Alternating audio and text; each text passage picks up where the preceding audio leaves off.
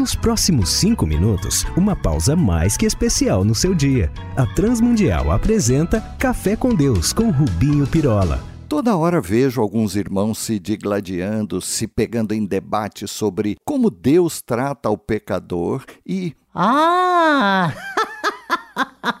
Basta essa turma chata ver como Deus os trata, turma de pecadores!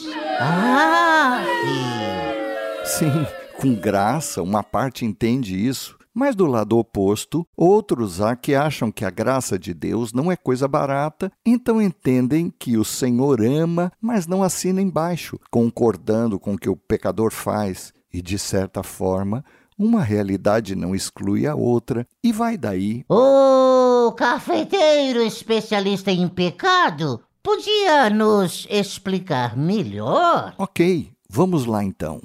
É certo que Deus não faz acepção de pessoas e que nunca desprezou o pecador, seja ele um perseguidor de cristãos, como foi Paulo, ou um ladrão, como aquele da cruz, ou o cobrador de impostos, e possivelmente um malaco das finanças do povo, como foi Zaqueu, e uma endemoniada como Madalena, ou a mulher apanhada em adultério. Ah, a tal da desavergonhada! Que quase levou uma chuva de pedradas nas fuças. Sim, para uns, Deus ama tanto o pecador que acaba por fechar os olhos ao seu erro. Para esses, se algo nos satisfaz ou alegra o coração, então recebe o carimbo de legalização de malfeito que justificaria o seu proceder, qualquer que seja ele, desde que, segundo ainda esses que me perdoem equivocados, não prejudique ninguém. É algo, então, automaticamente, segundo creem, aprovado por Deus. É aquela do que mal tem isso, eles só querem ser felizes. Mas sobre isso devemos ter em mente que o mesmo que ama o pecador é aquele também que não deixa ninguém ao ele dará. Sim, e portanto os trata. Muita gente, até alguns líderes, falam no amor de Deus como algo que funciona como uma carta branca para que continuemos a andar conforme nós, nos apetites e desejos, quaisquer que sejam eles. Vejamos nas Escrituras. Jesus, no seu ministério, não rejeitou ninguém, mas a todos deixou um: deixe tudo e segue-me. E nesse chamado, não uma sugestão do tipo: você me aceita, por favor. Todos tinham uma decisão a tomar entre a sua maneira de viver e a de Deus. Portanto, neste desafio, Paulo, o perseguidor, considerou tudo como esterco para ganhar a Cristo. Xiii! Que é isso, ô boca suja? Este programa tem crianças ouvindo. Mas essa foi a expressão que ele próprio usou em Filipenses 3:8. Isaqueu, que ficou tão tocado pelo amor que viu em Jesus, que prometeu dar metade dos seus bens e, se tivesse roubado, devolvia quatro vezes mais, como foi em Lucas 19:8.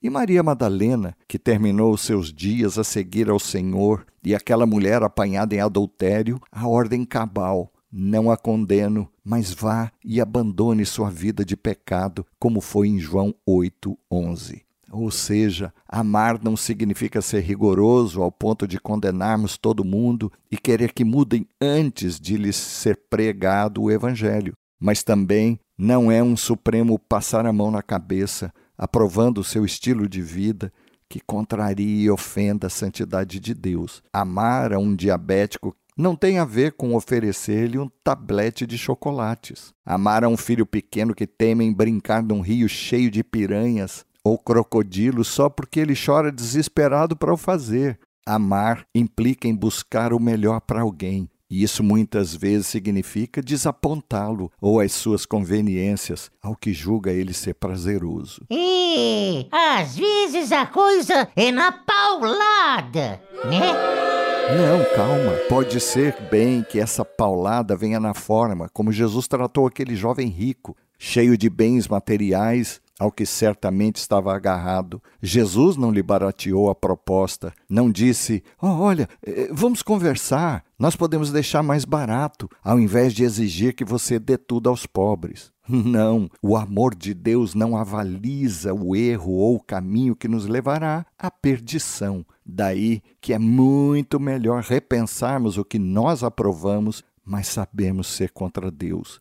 Ou corremos o risco de nos vermos como aquele rapaz de Lucas 18 que recusou a proposta e saiu triste, pois estava muito rico de si mesmo e daquilo que tanto prezava. Vamos falar com Deus.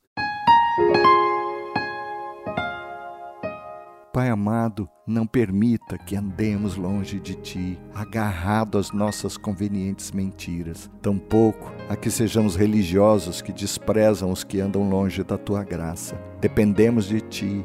Ajuda-nos, pois por Jesus pedimos-te. Amém. Olá, amigos. Escrevam para a RTM aqui ou lá em Portugal, trazendo a sua dúvida, sugestão, crítica, para que os possamos servir ainda mais. Um abraço nosso, meu e de toda a equipe que prepara este café.